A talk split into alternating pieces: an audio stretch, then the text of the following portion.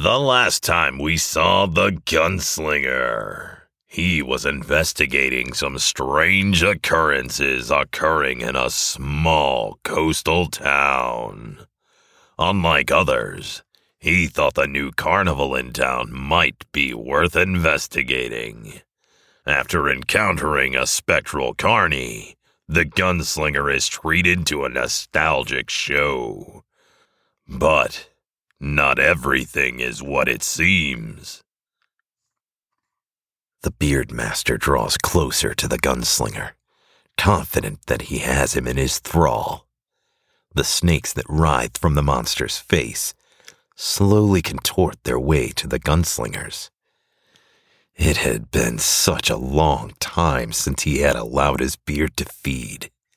The gunslinger continues to stand, entranced by the beard master's hypnotic spectacle. Suddenly, as the first snake coils to strike the gunslinger, the gunslinger's eye snaps to attention, reacting to the imminent threat.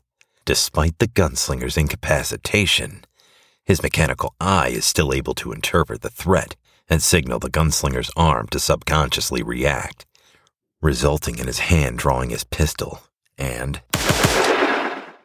The gunslinger is shaken from his stupor, face to face with an enraged beard master, three smoking tendrils hanging limply from his beard. The rest of the serpents flail wildly, agitated by the death of their brethren. The gunslinger stumbles backward, drawing his other six gun and firing at the beard master. He strikes several more tendrils, and the Beardmaster roars. The Beardmaster swings his cane, swiping one of the pistols from the gunslinger's hand. The gunslinger draws his hand back, grimacing in pain.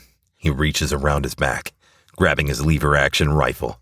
The Beardmaster sees this and runs out the back of the tent. The gunslinger follows. Sliding under the tent canvas, he slides back to his feet, rifle butt snapping snugly to his shoulder and scanning his surroundings.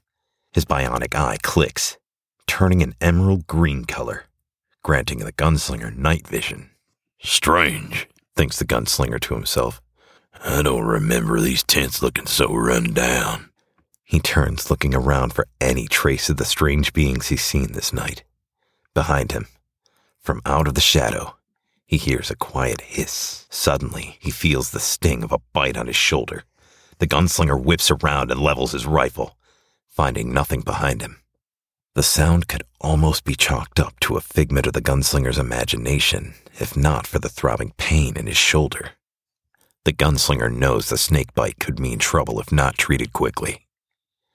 Not wanting to break off the pursuit, but needing medical attention, the gunslinger begins to make his way back to the turnstiles. The gunslinger walks carefully down the midway, covering himself searching every corner of the darkness for the master of the carnival.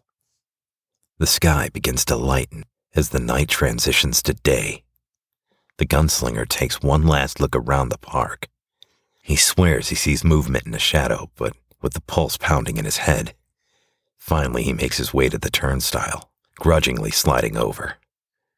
The sun peeks out from over the water, bathing the boardwalk in light as the gunslinger walks away.